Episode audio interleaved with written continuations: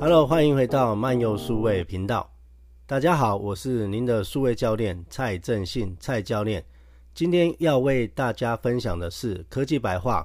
如果您想要看完整的影片的话，请到我的 YouTube 漫游数位的频道。今天蔡教练这边跟大家分享的就是，呃，如何使用笔记工具来建立资料库。好，这边就是之前都有提过的，呃，蔡教练的数位历程。然后一样，就是每次看到那个目标，就是持续的累积天数，就持续的累积啊、可以帮助更多的学生，让他们呃跟上我后面的速度。那今天的科技白话就是我要跟大家分享，就是使用笔记工具来建立资料库，呃，写写又又要那么多点了。哦，那第一点的话，我跟大家分分享的是档案管理的遇到的问题。那第二个，我我会会跟大家。重新定义什么叫做资料库。第三部分是蔡教练用到的常用的一些笔记工具的区别。第四个是使用笔记工具建立的资料库到底是什么呢？第五个是建立这个资料库的好处是哪些？今天一样就是在我的工作与生活管理系统。今天要跟大家讲的重点就是右边那个资料库的部分。我们来到 Part One 的部分，就是档案管理遇到问题。档案管理遇到问题大概是什么？就是一般来讲，我们都是档案嘛，不管刚刚中伟老师有提到的各种的储存装置，或者是电脑里面啊外接云端各种地方，最麻烦就是这些档案都存放在不同的地方，就是不不方便找，你也找不到。那即便你有分类呢，但是还是一样不容易的找到。这是档案管理应该很多人都遇到这些这些问题。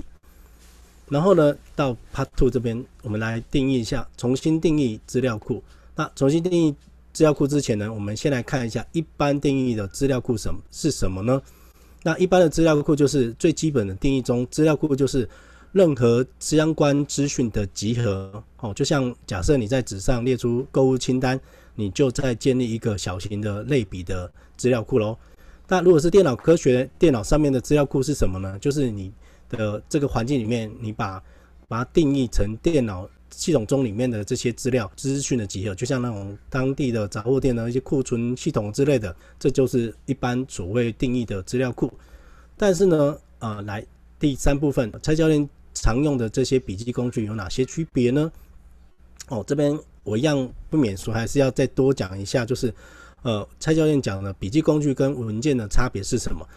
在我的个人知识管理的流程里面有分五大类，第一个就是输入，中间这个有三块就是整理、内化、加工，还有最后一部分叫做输出。一般人很多人在电脑里面可能最常用的是 Word、Excel、PowerPoint，这些常常可能都是从头到尾都用 Word、Excel、PowerPoint 做完所有事情。在蔡教练的那个知识管理流程里面其实是不一样的。我在输入地方会有一个快速输入的一个软体，我们是我用的是 Telegram。那中间的整理、内化、加工，我用的是各种的笔记工具。最后的输出，我会有用的才会是我们熟悉的 Word、Excel、PowerPoint、Keynote，甚至 YouTube 影片或者 Podcast。最后输出这一块，所以蔡教练用的笔记工具是跟大家讲的比文件可是有很大的差别的哦。在我们这个生活与管理系统里面呢，我这边有几个笔记工具，像我用的有 Evernote。Long Research 还有 Heptabase 这三套笔记工具呢，蔡教练都通常怎么做区分呢？等一下我们会细分，我先讲大概的分类哦。Evernote 现在就是我今天要提到就是资料库的部分，在过往我的 Evernote 是我的唯一一个最重要的部分，但是现在太多笔记工具了，所以我把它分成不同的使用的方法。那 Evernote 现在是资料库，我的 Long Research 呢是用来做的我的生活管理。每日记录还有资料库，Evernote 跟龙旅社的资料库差别在哪边？后面再一一再跟大家分享。那我的 Hitabase 是用在我的知识管理，就是知识生产的部分，简单让大家有个区别。然后第四部分呢，诶，刚刚前面讲那个资料库，那蔡教练用的资料库是用笔记工具所建立的资料库哦。笔记工具用的资料库是在呃蔡教练这个整套系统里面叫模组二。这个资料库里面，Evernote 跟 Long Research 是来做什么呢？会有这几个部分，就是阅读清单，然后生活的一些呃记录啊，还有工具的一些资源库，还有人脉库之类的。所以蔡教练的人脉管理啊，哦，还有这些数位工具的一些资料如何把握客户的一些讯息，然后开发，然后追踪、维护、缔结，这些都是用这两套笔记工具来完成的哦。我们来一一来细讲。这是 Evernote，我们一直都有讲，但是可能没有很完整的、简单让大家知道它在做什么。Evernote 它其实一个很好运用的笔记工具，虽然它是一个很老的笔记工具，但是蔡教练已经从二零零八年用到今年二零二二年，用过超过十四年的历史的。他当初用到我的笔记工具里面，真正就是专注在我们所真正认为重要的事物上面。不管你的重要的专案到个人的事物，任何这些事情都可以轻松管理。那不管你的不同的类型，像笔记啊、录影音啊、照片这些不同形式，都可以把它捕捉下来，放到你的 Evernote 里面，不再漏遗漏这些资料、这些讯息。Evernote 呢，就是记住你所有重要的事情，把你的所有点子、记事啊、清单啊，还有提醒事项，把它单一的集中在 Evernote 里面，这是最最最重要的一件事情。所以前面有提到档案管理常常会找不到，因为你会散落在你的网络的硬碟啊、你的电脑的硬碟，或是刚刚仲老师有提到很多记忆卡啊，或者外接硬碟、SD 卡、随身碟，在这个笔记工具里面，你有一个单一集中处，这个就是不一样的地方，因为你集中在一个地方，所以你不会找不到，因为就在同一个资料库里面，所以不论你在任何地方，随时可以保持井然有序。因为任何装置都在同一个资料库里面，那你不同的装置内容全部都是一致的，因为它会云端同步。不管你是 Android 手机、iPhone、苹果电脑、Windows 电脑，甚至网页版，全部都是同一个资料库，所以才可以刚刚讲到单一的集中处是不一样的地方，所以当然可以达到更多的像做啊，从个人使用到团队的协同合作。这些都是蔡教练本身自己用了十几年，并且赋予企业主他们内部团队协同合作，也可以透过这个 Evernote 强大笔记工具来达成轻松的管理这些专案管理，还有各种客户的资料，还有各种会议的记录等等等。好，那 Evernote 这边能做的事情有真的蛮蛮多的。那我这边就有列几项比较大宗的，会有阅读清单、生活的乐趣、工具的资源库，还有人脉库等等等。那我们先讲第一个，就是阅读清单。哦，蔡教练很喜欢阅读哦，看书哦，所以今天去学生那边家里面，也是教他如何去写书哦。那平常蔡教练就是喜欢看书、阅读书，所以会很多笔记啊，读书的笔记、阅读笔记放在我的 Evernote 里面。那这边其实就会放很多在这个里面，所以很多阅读清单像这样子的话，快速统一放在一个。资料库里面，我未来在搜寻的时候，全部都可以在这个资料库里面可以找得到。过往我们在类比成刚刚有提到，假设你是用你的 Word 档去做这件事情的话，可能是档案档案之间，你即便你做好分类的话，你也很难去做彼此之间的互相的连接。但是在 Evernote 里面，你在一篇一篇的记事中间，可能还可以透过搜寻啊，或者是标签，可以。把不同的笔记、不同书里面的东西，透过一个关键字，可以把它串联在一起。这样子的话，会产生更大效益。就是累积在后面，会累积越多，它产生出来的效率又更好。这是第一个部分，叫做阅读清单的部分。第二呢，叫做生活的乐趣。生活乐趣其实，呃，蔡教练从我自己一个人，然后后来交女朋友，后来变老变成老婆，到现在有小孩。所有的这些过往这些记录全部都放到我的 Evernote 里面。像最近我儿子已经两岁六个月了，明年他要上幼儿园的。那像炳佳老师小小孩已经五五岁多了，已经开始上哦，快六岁了。那我们在今年的时候就开始收集各种幼儿园的类别啊，然后各种各家的一些比较。然后这一份你有看到这个上面这个截图是我老婆。呃，我教他用 Evernote 哦，都是都都不是我做的，都是他做的。然后，然后我们甚至在网络上找到很多资料之后，再整合变成我们自己的东西出来。哦，绝对不是只是收集资料而已，收集资料其实没什么用。我们要在中间找出我们需要的东西，再去做比较，然后是截图啊整理出来。那未来明年的时候，我们我们比较有有有这些东西，到底要怎么样去找到我们适合我们儿子。他的那个幼儿园的部分，好，所以这就是哦，所以包含我我儿子他出生的一些记录啊，在 Evernote 里面都有记录哦。这个我觉得真的蛮好玩的，就是 Evernote 它虽然只是个笔记工具，但是啊、哦，这个蔡教练跟大家分享就是蔡教练如何去使用这个笔记工具。所以我的生活里面包含自己个人的一些呃美食啊，然后跟自己的家人啊，跟我自己小孩的一些亲子教养啊，这像这我的这一个类别是这个记事本是三零八亲子教育。所以有关亲子教养的部分，我在其实我在我还没有跟我老婆在一起之前，我已经有亲子教养了，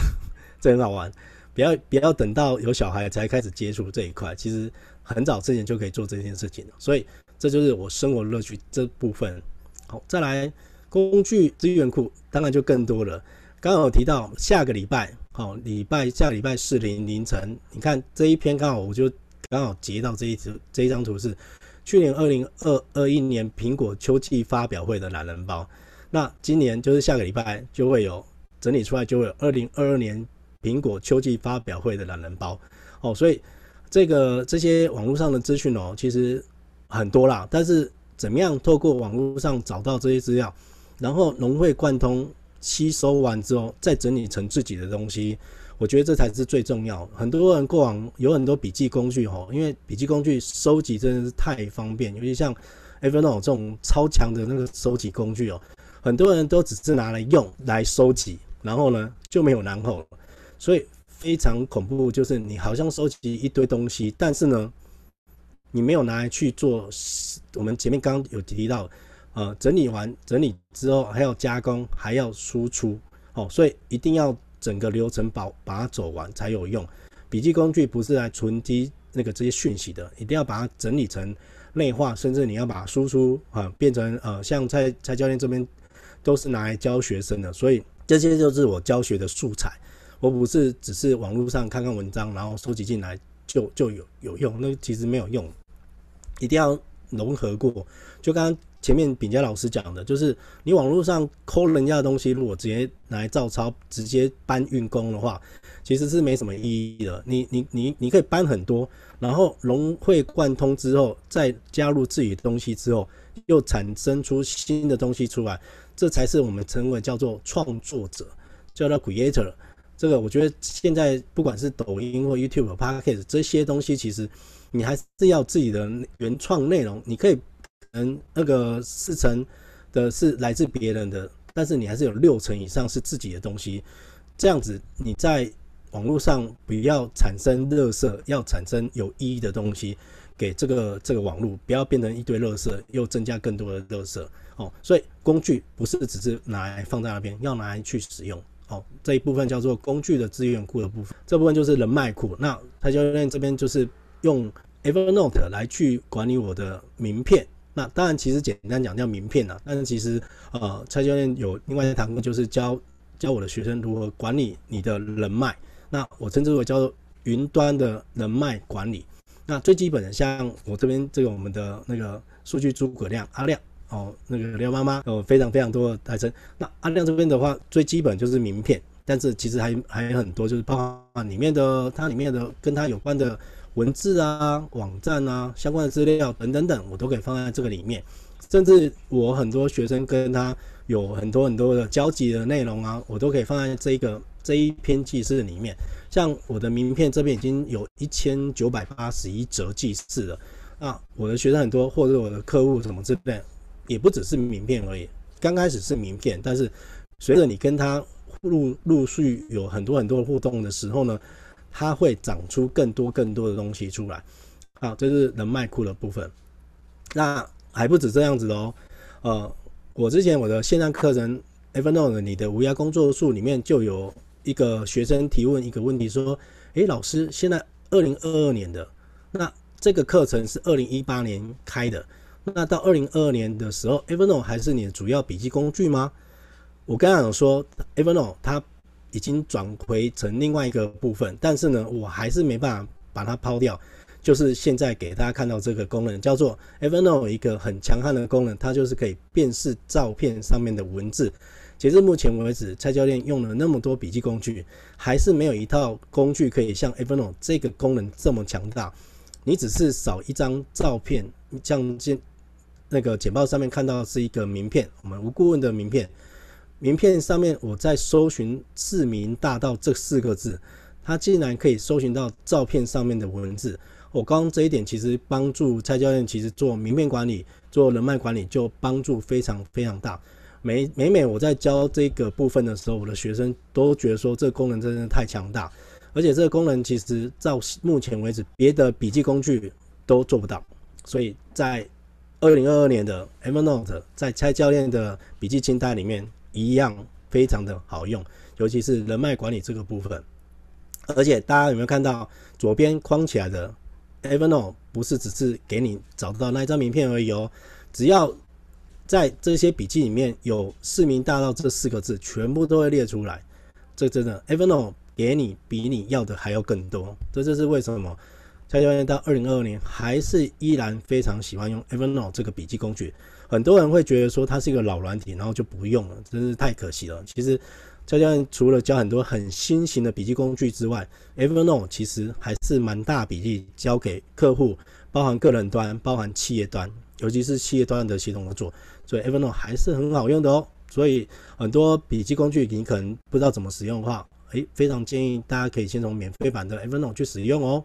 然后接下来在另外一个软体叫做 Long Research，这是我们双链笔记算是始祖了。二零二零年的时候呢，蔡教练开始使用 Long Research 这套双链笔记，那他也是帮我做很多很多事情哦。有一部分跟 Evernote 很像，但是又不太一样。我们来看一下有哪些不一样呢？一样，第一个也有阅读清单，但是我这边做的是变成一个清单。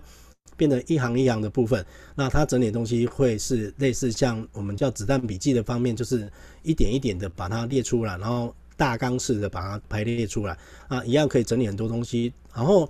一样的东西其实是双链笔记更厉害，是它很多东西是可以自动串联、自动连接，它的那个关联性会更强悍，因为它的双链笔记的强项。哦，所以在蔡教练的里面这边笔记工具里面，这个阅读清单里面呢。也也来做我阅读书单里面的看完书的一些读书笔记的部分。然后呢，在之前我们科技白话很早以前有讲到的那个订阅制，就是盘点二零二一年的我的数位订阅这一集里面有提到，就是我第十四集里面有提到数位订阅的时候，我讲盘点完我二零二一年数位订阅之后呢，我今年二零二二年年初就开始从。一月开始就在累积，我今年到底花了多少钱在这些网络上的一些月订阅啊、年订阅或者各种的订阅制的东西，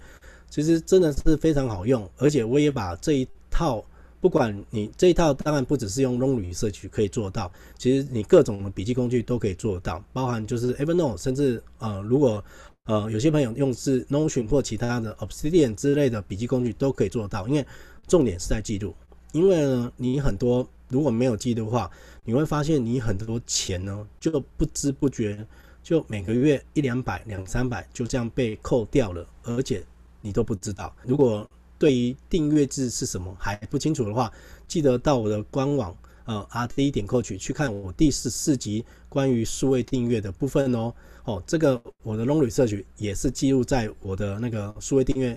帮助我非常非常大，知道我的钱到底流到哪里去，花到哪边去的。然后呢，那当然前面有提到，在我的模组一生活管理里面就有提到这几个部分哦。那因为呢，呃，跟大家分享，你看之前我累积的是那时候连续写两千八百天的生活记录好处，截至目前为止已经写超过两千九百天，持续累积这些下来之后呢，真的很有趣的意思在这边。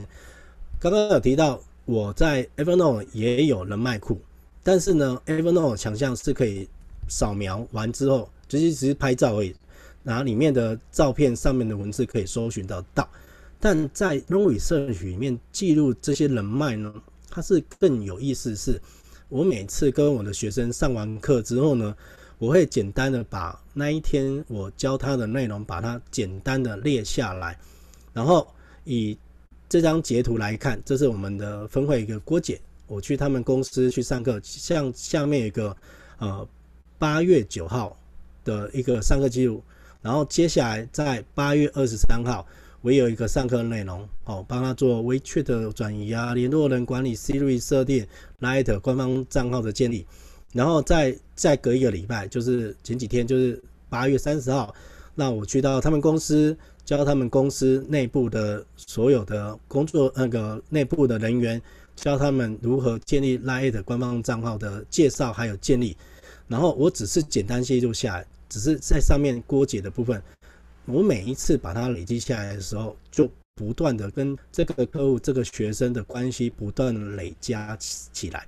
这个是一个非常有趣的，就是前面有提到是累积两千八百天、累积三千天，这些每天的累积下来，这个人脉库，我跟这位朋友、这位学生、这位客户的那个中间的脉络，我当下只是只是把它记录下来，但是在我的 long research 里面，它是一个完整的记录下来。我每次我另外一个学生跟我讲说，老师你你是不是偷偷记我什么？我说另外一个学生跟我讲说，没有，他每个都这样记，因为这是我的习惯，就会呃，这也也其实也是帮助到我。当我去帮一个学生去刻制化他的教学的时候，他也知道蔡教练帮他做这些记录也是刻制化的，然后他不是用脑袋记，是用 long research 去记录。所以我就知道他过去我教过他哪些东西，以及他未来还要学什么东西，就在我的这个 long research 的人脉库里面留下非常多足迹的记录在里面，这个是很好玩的。我持续累积，在前面有提到这个课在里面包含两千八百天里面记录这个这一集的话，如果你想要知道这些生活记录有什么好处，记得去看我第二十五集，可以有完整的记录。好，这就是人脉库的部分。然后呢，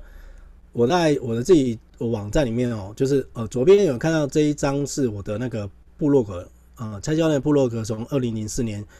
一直写到现在，然后今年二零二二年呢三月开始有自己的网站，那我就慢慢的把过去的一些在部落格的文章把它搬过来，我就就最近想说，哎，我有一篇文章好像还没有放过来，所以我就把一篇过往的那个部落格文章，呃，因为蔡教练从那个一九九六年就开始使用苹果，所以我有一篇文章是从一九九六年买苹果的产品全部把它记录下来，然后拉到今年开始，我所有的东西，你看左边那个是已经是二零一六年我的 iPhone 七 Plus，我就没有更新了。那如果请问大家，你的买过的所有东西什么时候买的？然后它相关规格你都有记录吗？可能。很多人可能只是听了大概而已，但有没有看到右边？这是我去年就是蔡教练现在用的这台 M1 的 MacBook Air，十三寸五一二 G，升级到十六 G 统一记忆体啊？为什么都清清楚楚？很简单，因为在我的 Long Research 里面全部都有记录。我连订购日期是二零二一年九月十三号，然后呢拿到日期下面有写二零二一年九月十四号。那如果以以各位听到这个这一集节目的朋友们，如果你想要知道你这张照片在哪里，你会怎么找？应该头很痛吧？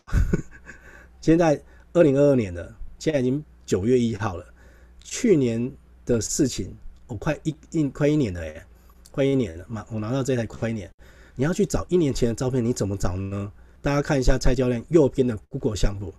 我只要跟着时间走，我已经知道我拍照片哦，拿到的是九月十四号，我已经从 Google 相簿里面去滑到十四号，就可以找到这张照片，是不是非常非常的容易？但是如果在座各位听到这一段，你想要完成这件事情，你应该想要找到这一张照片，应该很难找得到。这也是我跟我的学生讲说，记录的重要性，回头去找的时候是可以去把它找回来。有迹可循，所以我左边的 long research 大量记录了我的山西的购买记录，那也很清楚，可以透过这些工具，可以把它，你看我我把它记在我的那个网站上面，我就可以很清楚的一行每一个时间点买了什么，然后它的规格、它的照片，全部可以完整记录在我的网站上面。哦，这个持续下来一样，我可以累积下来。那我就跟学员介绍，就更方便了。我也可以把这一整套的啊记录这些生活工作，把它交给我的学生，让他们知道说，诶，未来你在回到你自己工作跟生活上面，你也一样可以把它复制到你的工作上面，你的生活里面，你各种的呃，蔡教练用的是三期购买，你可以记录你的衣服啊，哦，小孩子的东西啊，什么这以此类推，就可以记录你生跟生活跟工作相关的记录，然后可以透过这些工具。那最后第五部分呢，跟大家分享就是笔记工具建立成资料库的好处是什么呢？刚刚总结跟大家讲，我们有我这边的话有两个 APP，第一个就是我们的 Evernote，因为它是在一个资料库里面，真的都可以找得到。蔡教练的 Evernote 里面有大概五万多则记事，都可以找得到。真的，你跟着蔡教练玩完之后，你会发现在一个资料库里面都可以找得到，这个真的非常非常。有趣，非常厉害，因为这些东西其实，在过往，如果你用的是档案管理，你要找得到这件事情，就是一个头很大，因为你可能散落在你的云端硬碟、你的 email、你的电脑哦，甚至不同的电脑，还有刚刚提到各种硬碟、随身碟、记忆卡，你要找真的很难找得到。但是在 Evernote 一个资料库里面，就可以很容易的找得到喽。那下面的 Long Research 呢，因为它是双链笔记，然后它可以更多更多的自动的关联。刚刚蔡教练有提供了很多不同的使用的情境，你可以有人脉库啊，然后你有你的各种的记录啊，你的生活记录、你的阅读笔记等等等，它会有很多很多的自动的关联。你可以笔记不是只是笔记，它很多可以把它串联起来，让你的工作会更加有效率。这就是使用笔记工具建立资料库的好处。然后呢，今天这次讲的重点就是这个资料库的部分，留给大家一个问题就是，听完蔡教练这一集呢，你想要使用笔记工具建立成这个资料库，想要用来做什么呢？这个问题就留给大家好好去思考哦。你可以想想看，刚刚教练这边提到的。各种应用的方式，哪一套你可以拿去用，甚至你有可能也可以产生出不同的使用方式。欢迎留言给蔡教练哦。好，以上就是今天蔡教练跟大家分享的使用笔记工具建立资料库。第一个部分是档案管理遇到了困难，第二个重新定义资料库，还有蔡教练常用几个笔记工具的区别，还有使用笔记工具建立的资料库是什么。还有笔记工具建立的资料库的好处有哪些？好，以上就是今天的分享。好，欢迎大家，如果前面听完之后想要了解更多的话，可以来到蔡教练的官网漫游数位 R D 点 C O A C H R D 点 Coach，欢迎来一起来学习哦。以上跟着蔡教练学习云端工作术，给你一个不一样的未来。好，嗯、我觉得可以。把那个搬的搬进来的文案 做成的数据库。